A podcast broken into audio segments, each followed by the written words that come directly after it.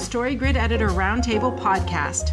This is a show dedicated to helping you become a better writer, following the Story Grid method developed by Shawn Coyne, an editor with over 25 years' experience. My name is Valerie Francis, and I'll be moderating the roundtable today. Joining me shortly are four of my fellow certified Story Grid editors Jarie Bolander, Anne Hawley, Kim Kessler, and Leslie Watts. Each week, we watch a movie from one of the 12 content genres and complete a global foolscap worksheet, then discuss it using the six core questions. It's East meets Western this week as we examine the Western samurai style with Yojimbo, written and directed by Akira Kurosawa in 1961. Two years later, Yojimbo crossed the Pacific, then the Atlantic, to become the inspiration for Sergio Leone's spaghetti western, A Fistful of Dollars, and is credited with the revival of the western in the 1960s and 70s. In fact, Anne found a fascinating shot by shot video comparison of Yojimbo and A Fistful of Dollars. We'll include a link to that in the show notes. Now, here's a synopsis adapted from Wikipedia.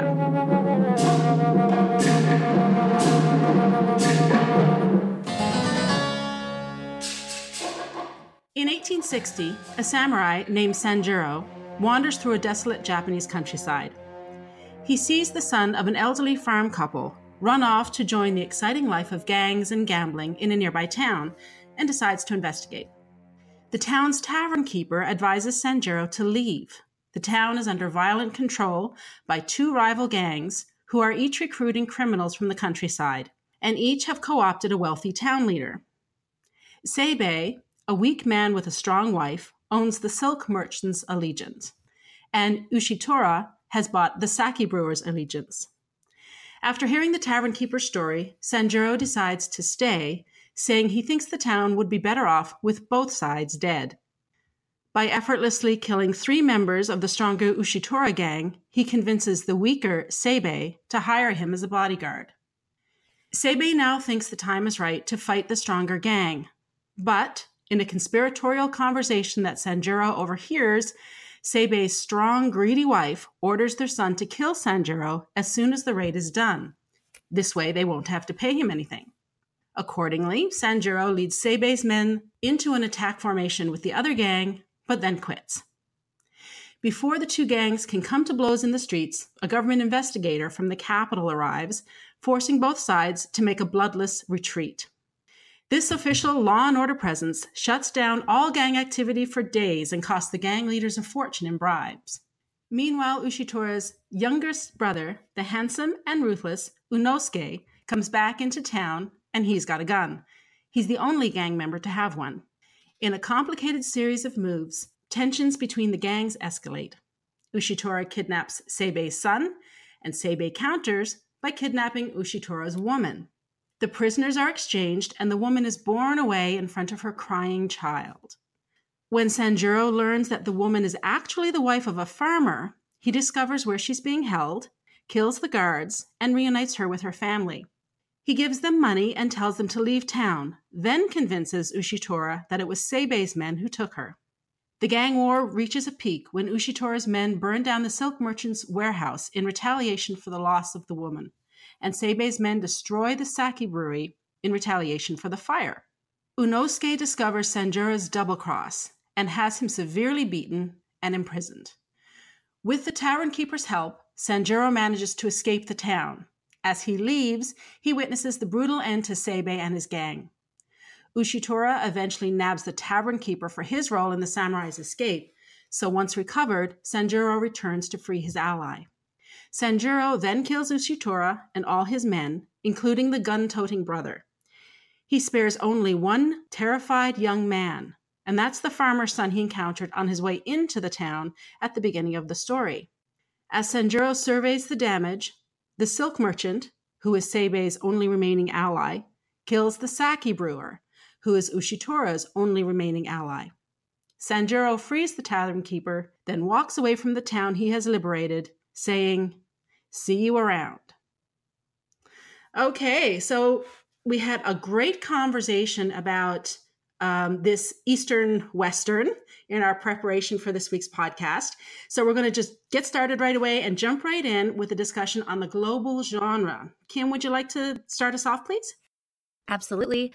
So, Western has become one of my favorite genres to look at. And I think part of it is because, you know, we don't see them very often anymore. It is something that was kind of a time gone by. But I just find them so rich and fun to watch. Um, a big part of that is because Western is a combination of action, crime, and society story. So they're woven together. And we'll talk about this about which one kind of rises to the top. But I think in the ones that we've watched and, and even all the westerns that I've seen over my lifetime, a different one of those genres will rise to the top.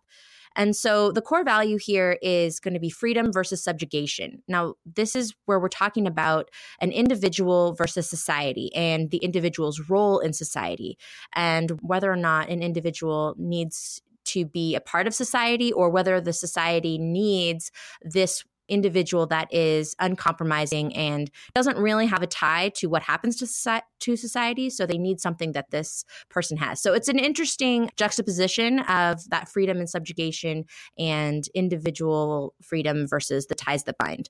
So the gas gauge tank that we have here is going to be one out of security. So, this is where we're talking about um, safety. We're talking about the safety of our ideals. You know, there's our physical safety, which is what the action story really encompasses. And also, you know, the safety of our identity and of our autonomy and being able to choose things for ourselves and live our lives the way we want. And that's really what's being defended as well. The core emotion in a Western is freedom but also you'll find intrigue and excitement which comes through you know the other genres that make it up. The core event is the big showdown at the end um, usually in the middle of town you know the high noon kind of showdown. The shoot them out in this case slice them up uh, because we're dealing with samurais today. And there's going to be several subgenres that you can have in a western. There's the classic western, which is what really what came first, and that gave way to the vengeance subgenre, in which a stranger comes to town to right a wrong. And that eventually gave way to transition, which is where an individual begins as a part of society at the beginning of the story and then is exiled from society by the end, or vice versa. And also that gave way to the professional, which is where we have the you know either the lawman or those that are you know operating outside of the law as just a matter of course they're just doing their job so, for today, and we have a lot of discussion about this before we record the podcast, and I know that, that we're not in agreement about this. So, I'll be really interested to hear other people's um, take. I saw Yojimbo as a Western vengeance story. So, where we have a stranger that comes to town to right a wrong. Now, the interesting bit about this was whether or not Sanjuro was motivated to right the wrong when he came to town. So clearly, we have a stranger that comes to town. But was he motivated by righting a wrong? Was he seeking justice when he came to the town or not? Or was this more just a classic, he just, you know, stranger comes to town kind of thing? So when we have the beginning of the story, he stops by a farmer's house to get water and he hears this argument with the son and his parents. And the son wants to run away and join the gang. And, you know, the father's really upset and the father and mother have this discussion. And so he gets all this information while he's sitting there sipping his water, just listening. And then he decides to head off to town. And it, you know, it very well could be because he's going off to town because he knows he can make some money as a bodyguard in some sort of crazy situation that's happening there. And this may be an instance where the reader or the viewer brings a lot of themselves or their wishes of themselves I was picturing Sanjuro as this uncompromising individual um, who has an uncomparable, uncompromising moral code. I've been doing a lot of studying of Cool Hand Luke lately. So, kind of this tenacity of strength of will and someone who will not go down easy. And so, who's coming to town in order to set things right. And I think that he kind of plays off of what people think of him. And so, in this case, I was picturing it that way. And so, that's why I came to um, Western Vengeance. So, we have an uncompromising individual um, who sacrifices forget the good of all. And also, when we talk about the three genres that make it up, you know, action, crime, and society, action really rises to the top for me here. And it's a very clear example of an action duel Machiavellian plot where the hero is going to set two villains against one another. So he basically uses their greed and their, you know, hatred of one another to destroy one another in order to free the town.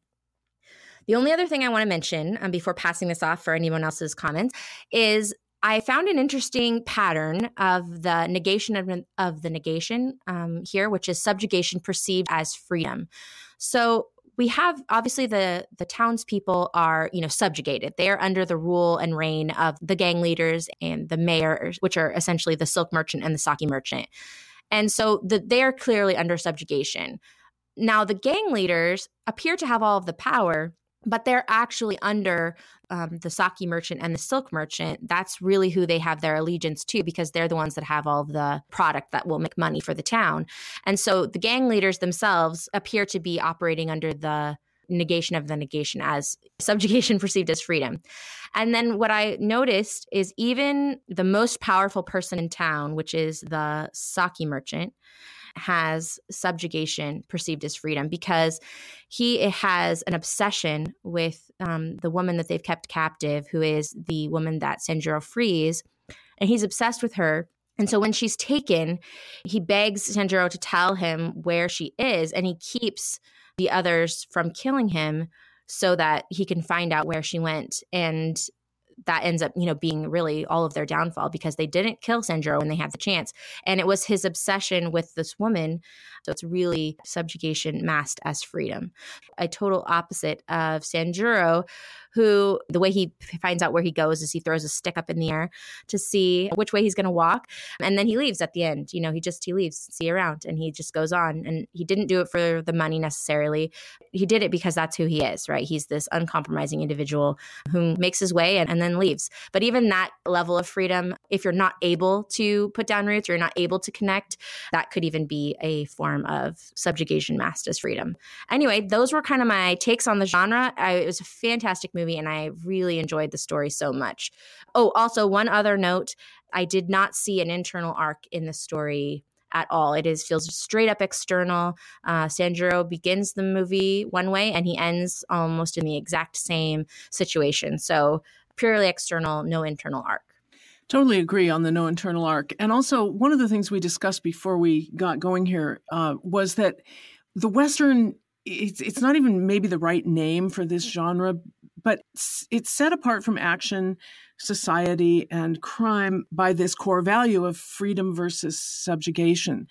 And that's where the value lies. And that's, I, I, wish we could talk about it under another name than Western because people think cowboys and horses and, or even here, samurais. But there's so much more to the genre that the individual who faces the difficulties of coming out of complete freedom, or so they think, into the ties that bind within a town, within a society, within civilization.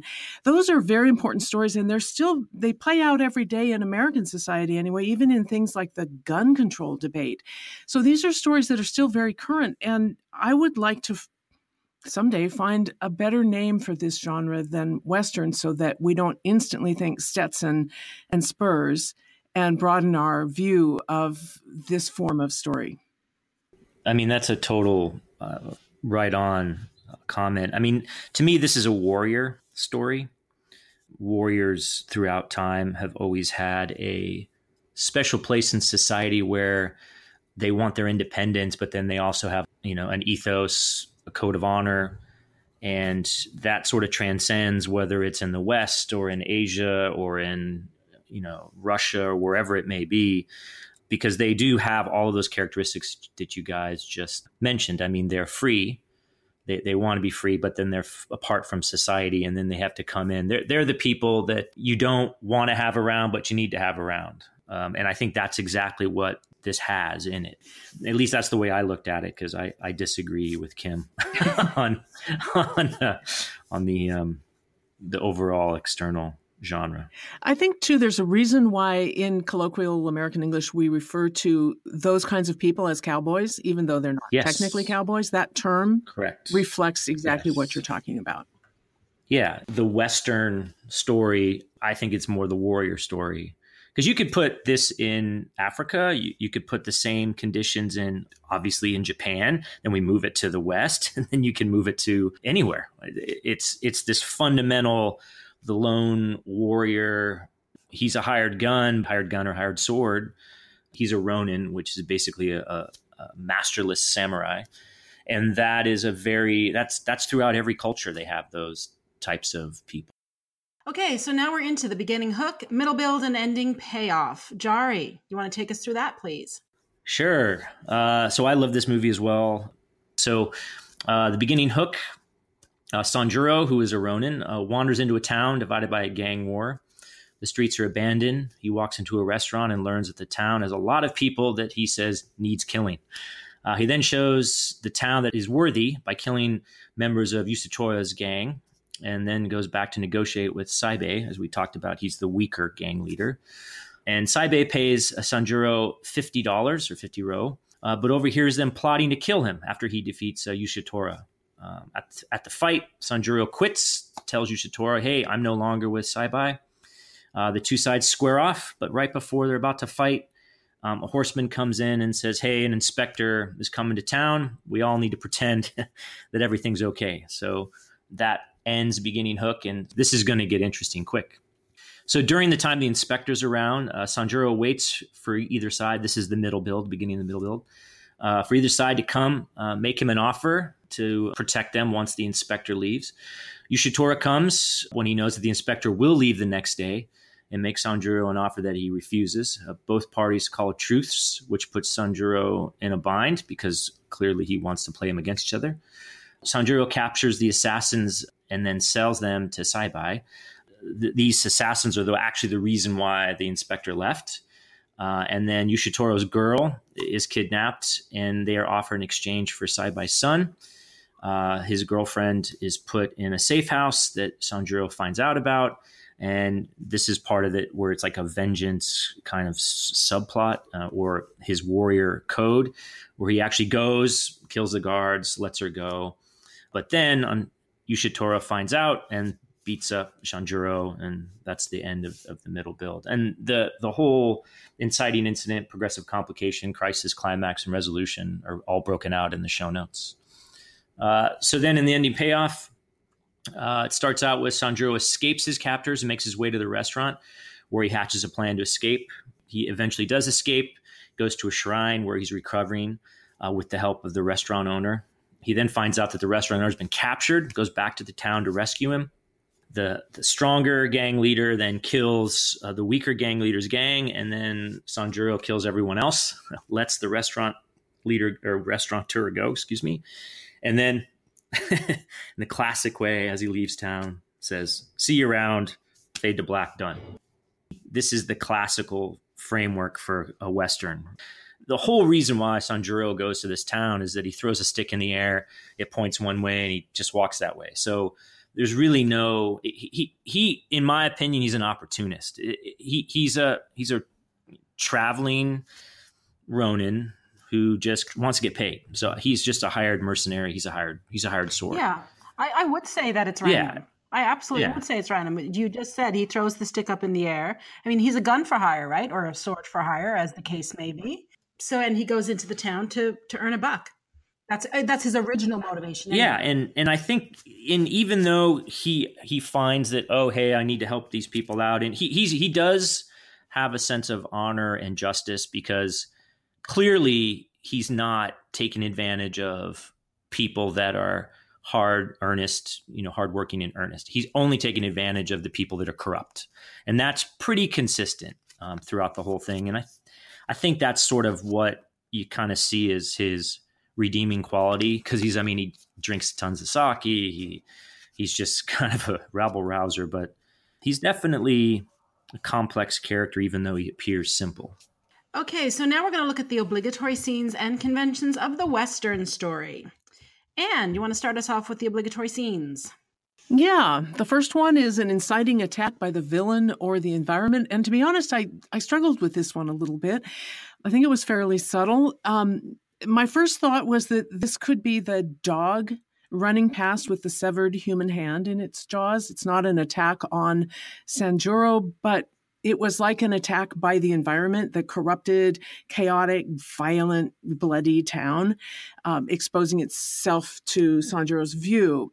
I don't think that really qualifies as an attack, but I tried it on for size. And then I thought, well, a bit later, when Ushitora's gang comes out of the inn and, and surrounds Sanjuro and goads him and insults him by calling him a stray dog, which kind of linked those two things together, but this is also the next obligatory scene. So neither moment is especially violent, but both of them contain a heavy subtext of the violence that's going to come.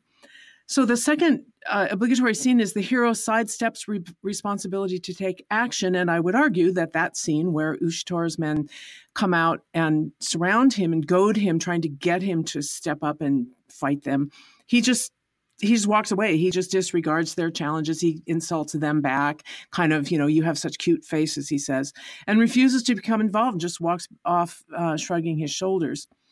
The third obligatory scene is forced to leave the ordinary world. The hero lashes out. Once Sanjuro gets the idea in his head to save the town from itself, which he seems to get about the time the tavern keeper, the restaurant owner, is telling him all about what's going on. And he says, Some people around here need to die. He goes right out and kills three men of Ushtor's gang in a particularly cold, swift, lashing out way, just very, very stone cold. The next one is discovering and understanding the MacGuffin, which is the villain's object of desire. I would say, and I would welcome argument on this, that the MacGuffin here is the town itself. Both villains want control of the town, they want to own the town. He figures out right away that Seibei wants that he's the weaker gang leader, wants status and power through beating the other gang, and then he quickly learns that it's really Seibei's greedy wife who's even more ruthless in pursuit of that power. And then Ushtori, the other gang leader, the stronger one, is very jealous of his powerful positions, but they all want to own the town. The next one is the hero's initial strategy to outmaneuver the villain fails. I think this obligatory scene comes 32 minutes in when the arrival of the government inspector puts paid to the big melee that Sanjuro was pretty sure was going to decimate both gangs and do his job for him. It changes everything. It gives the villains time to regroup and it leads to bigger and bigger crimes. The hero, the next one, the hero realizing that he must change his approach to salvage some form of victory, reaches an all is lost moment. I think this is when Unosuke, the, the gunman, the, the handsome youngest brother of the gang leader, figures out that Sanjuro freed the woman hostage and has him beaten almost to death and stripped of his sword. That's very important. Sanjuro escapes the final beating that would have killed him by hiding in a box that's kind of coffin shaped and then in an actual coffin and being carried off to a cemetery, which is totally symbolic of the death of any honor or hope that he had left. Uh, next to last is the showdown where the hero and villain face off. It's the central event of the Western story, the core event, and what the reader is waiting for. It's the moment when the hero's gift is expressed. This is very clear in the final seven minutes of the film. Sanjuro returns from his sojourn at the cemetery and confronts Ushtora's gang, uh, who is led by the gunman brother, and who shouts, "Don't come any closer!" And Sanjuro swings into samurai action. It's it's, it's quite good. He disables uh, the gunman's gun arm by throwing a dagger and into his arm, and quickly dispatches everyone else. But I don't think his gift is just swift killing; it's mercy he lets that one kid, the one who still has a chance to be a decent human being, run away back to his mommy and daddy. The kid actually runs away screaming, Mommy. It's pretty funny. And then Unosuke, who's dying, he's the gunman who's dying, uh, bleeding out on the ground, says, You're a nice guy. And in a second act of mercy, Sanjuro gives uh, Unosuke back his gun and trusts him to be to be unable to fire it one last time. And finally, the hero's sacrifice is rewarded. And this is when Sanjuro leaves the town. He's still a free agent, he's still a masterless Ronin. It's not much of a reward, but it's remarkably satisfying to the viewer. I think it's fascinating how a story that, you know, we're calling it an Eastern Western. So it's a story that's come from a different part of the world, a different culture, is still hitting the same obligatory scenes that we would expect from a traditional western you know maybe not hitting them exactly the same way and there's interpretations of them but the elements are still there i think that's really cool of course, the story doesn't arise in a complete cultural vacuum. Uh, Kurosawa acknowledges his Western influences. I mean, the influences from the Western world, including film noir and, and some things. So it isn't a story that arose strictly out of isolationist Japan. Absolutely. And this is one of the things that makes studying story so fascinating for me. Okay, moving on. We're going to go to the conventions now of a Western story. Leslie, would you give us a hand there? Sure. So the first convention is a harsh, hostile, wide open landscape that is a character. And in this story, Sanjuro travels through desolate country to a tiny frontier town or frontier like town in feudal Japan. The terrain and atmosphere are very reminiscent of the Old West, what we typically see in a Western movie. The next convention is hero, victim, villain. These three roles must be clearly defined throughout the story. Sanjuro is a Ronin, he is the hero.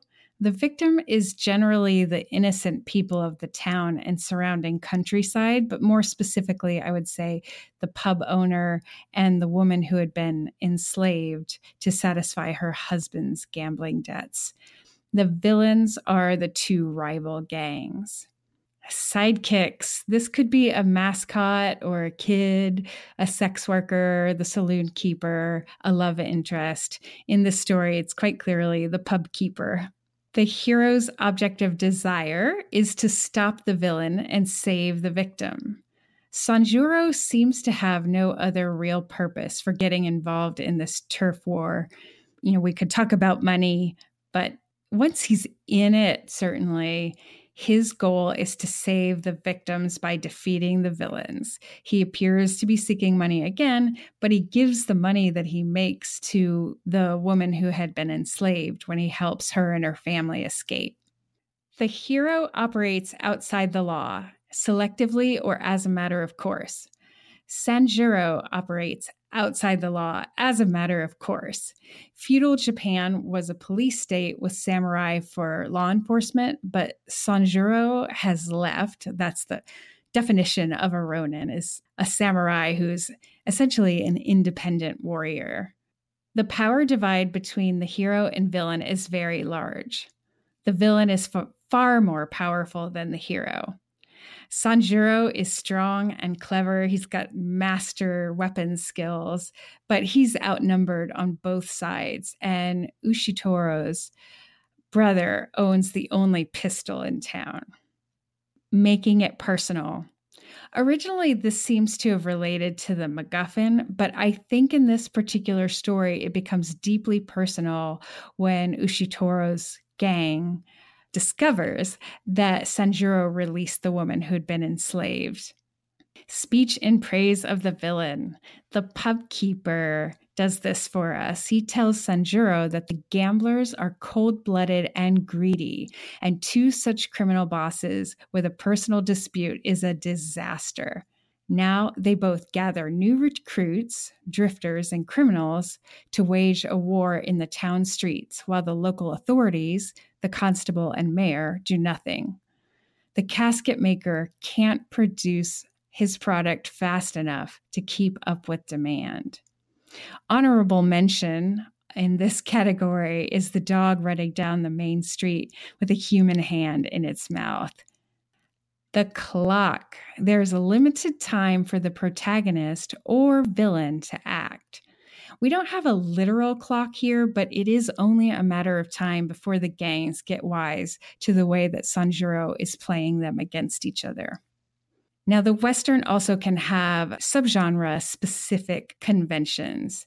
And this film is the one that sets up the spaghetti Western or Euro Western category of Western films when Italian directors kind of took the style and conventions of Kurosawa's film.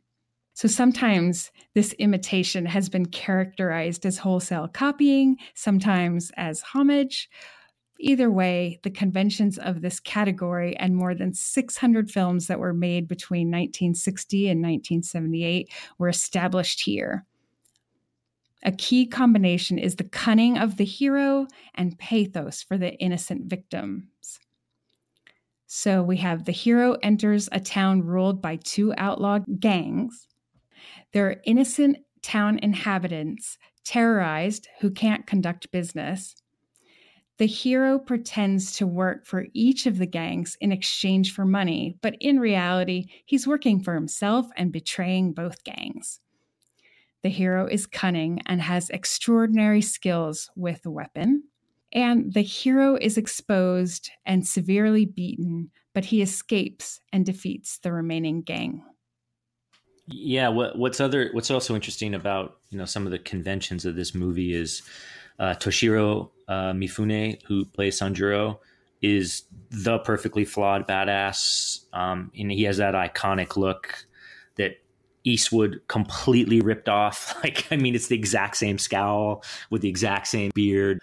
He looks a little scuzzy, you know, like misshaven and the whole thing. So, I mean, if you wanted to see where all that came from and the looks, the look that Sanjuro in this movie is just his looks are just priceless. That created, in my opinion, how Clint Eastwood did the rest of them. Just spot on.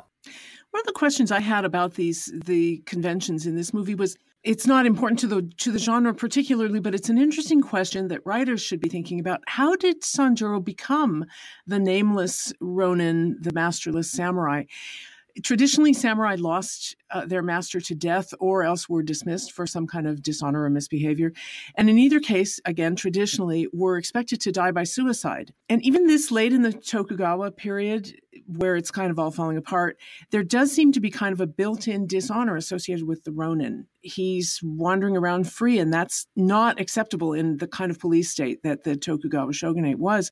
So, the mystery, the unspoken mystery at the heart of this movie is what is Sanjuro's story? Now, I'm not sure how much more apparent this might have been to a Japanese audience in the early 1960s compared to how we view it today without internal cultural knowledge, but it's an interesting question, and it's one that I think all writers should have an answer to that kind of thing, even though it never appears on the page.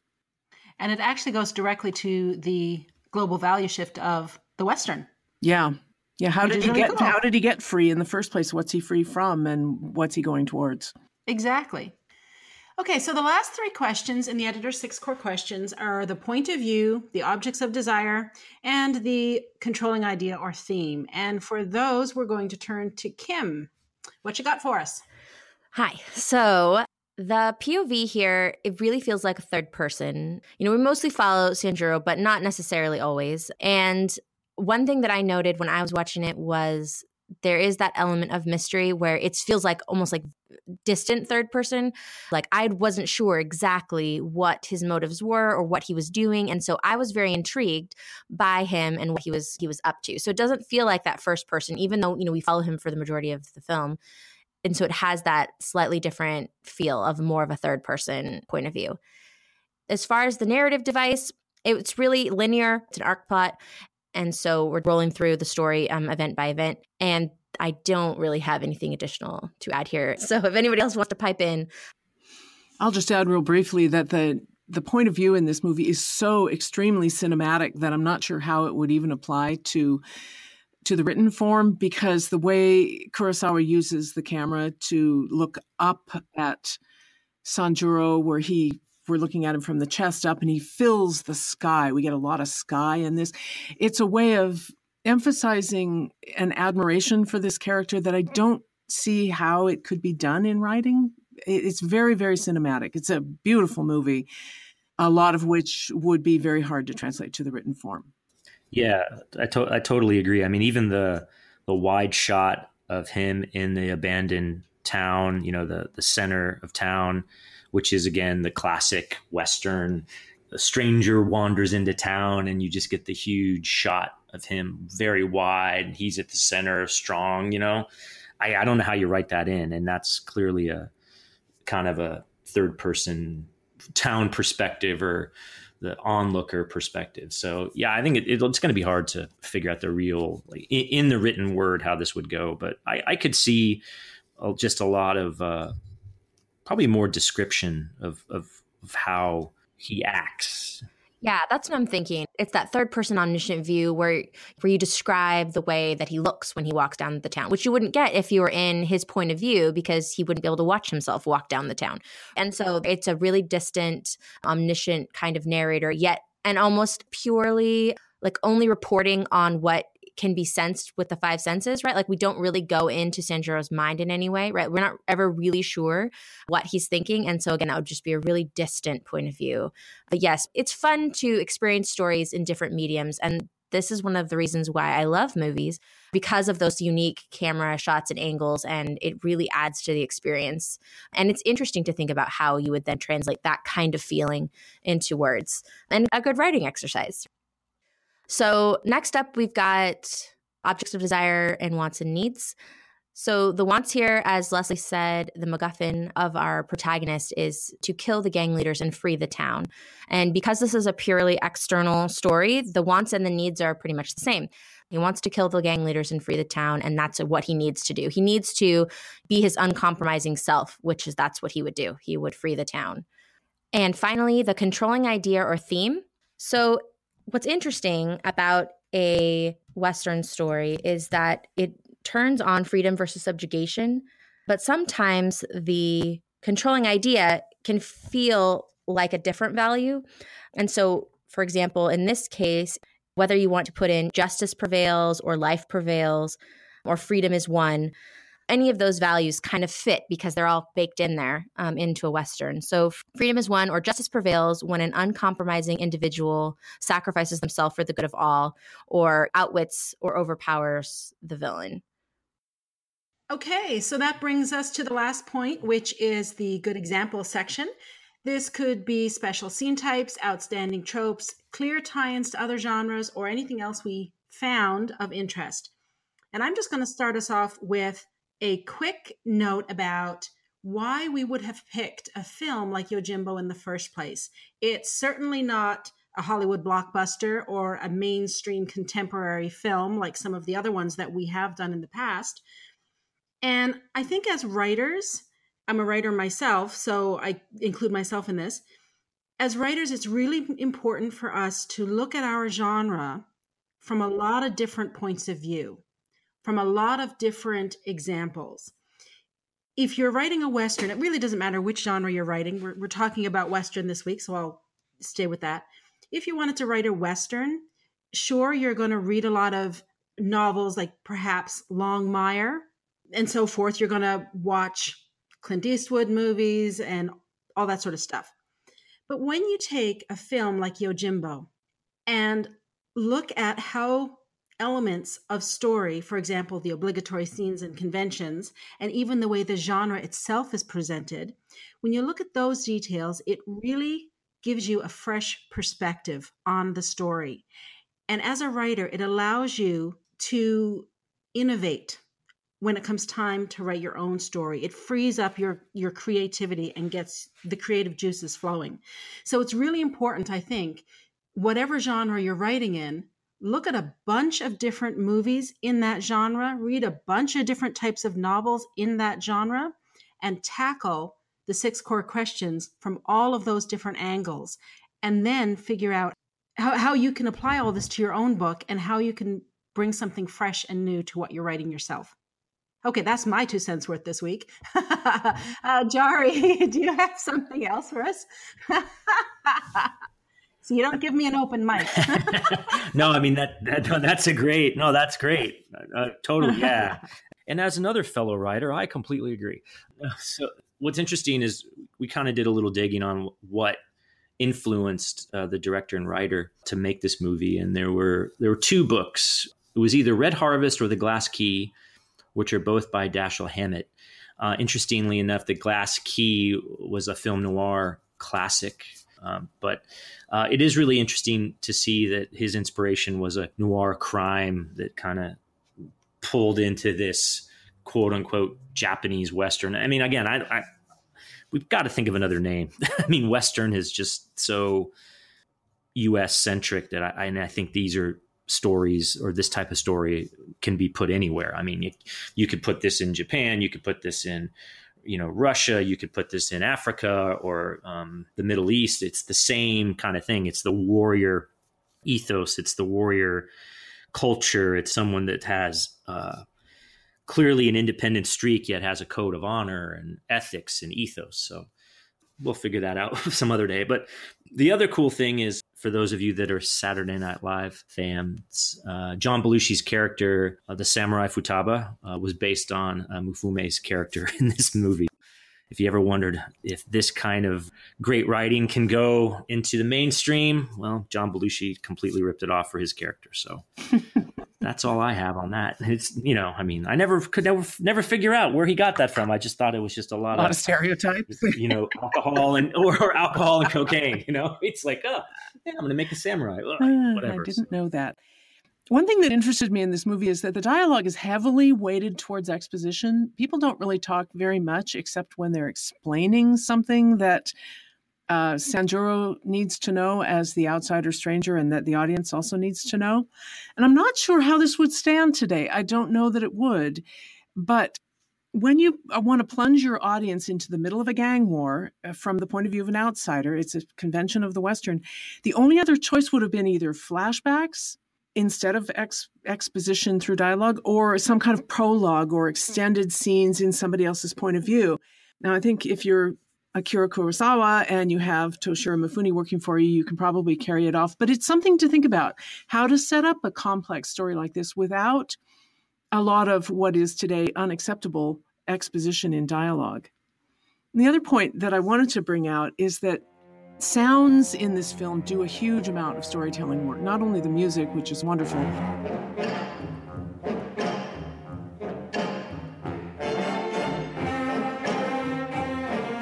But right from the beginning, we see the farm woman weaving and the clack, clack, clack, clack of her uh, loom. It says so much about the whole socioeconomic basis of the story's world that the woman doesn't even have time to raise her eyes from her loom because her family depends so heavily on on her weaving to make a living and this kind of sound rhythmic sound runs through the movie and i thought about it from a writing point of view that's something you can bring into your writing you can actually mention sound and a lot of writers fail to mention sounds or fail to bring in the soundscape of their world and then the other way you can play with sound in your writing is with the actual rhythm of the words you choose and the, the rhythm of the language itself that you use. So remember sound in your writing. And that wraps it up for this week. Fantastic job, everyone. Thank you so much, Anne, Jarie, Kim, and Leslie, for your excellent editorial insights into Yojimbo. We hope that our discussion helps you write and edit a better Western. You can find the foolscap and other materials in the show notes at storygrid.com. And we'd like to invite our listeners in the StoryGrid community to comment, argue with us on our interpretations, and if you have a favorite movie that you'd like us to look at, suggest it to us on Twitter at StoryGrid RT. If you're interested in hiring a certified StoryGrid editor or would like to find out more about what we do, visit storygrid.com forward slash editing. If you want to connect with one of us directly, Links to our websites can be found in the show notes.